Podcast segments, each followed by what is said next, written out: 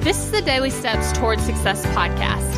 I'm Kayla Celeste, and if you're ready to show up for your goals, your business, and your life, then you're in the right place because I'm going to be sharing with you the tips, the tricks, and the strategies to help you get things done and actually accomplish your dreams. So let's take the daily steps towards success together.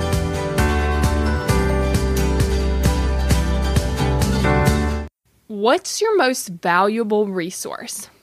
Okay, if you've been thinking of the answer, the answer is actually your brain, right? Your thoughts, your brain, your mindset, all that kind of stuff. It's your most valuable resource. Now, what I want to know is are you actually using it? And you might be thinking, okay, yeah, I'm using my brain. What do you mean? But I mean, are you actively tapping into your brain's superpower? Because here's the thing when you ask your brain powerful questions, you get powerful answers. If you're not actively asking your brain these questions, then you're not getting the huge benefit of having your brain figure it out. And another thing is you can also put your brain to work to find evidence. Okay, so here's the thing you want to believe that you're going to be able to accomplish this big goal. Let's say it has to do with money. Let's say that you want to make $1,000 in one day, right? And so you're like, okay, how can I make $1,000 in one day? And then your brain starts getting to work. It starts coming up with ideas. Even if it's subconscious, if you're like, even right now, my brain isn't, it's working on it. And so eventually you'll be getting some ideas, right?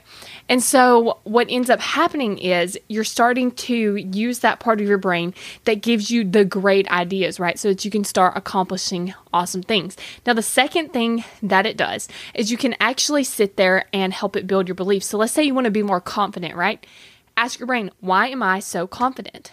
Ask your brain again. Why am I so confident? Why am I so confident? Why am I so confident? And then it starts looking for evidence as to why you're confident.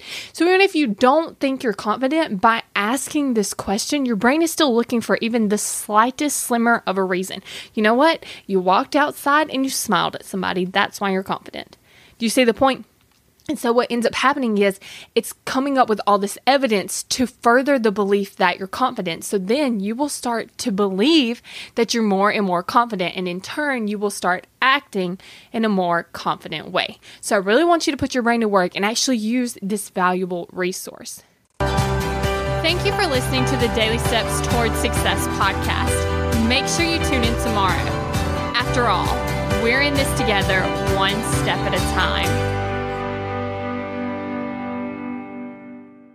If you're ready to take action toward your goals, I want to invite you to join my program, Kick Procrastination. You're going to go from procrastinating on your goals to taking massive action towards them. Just head over to kickprocrastination.com to get started.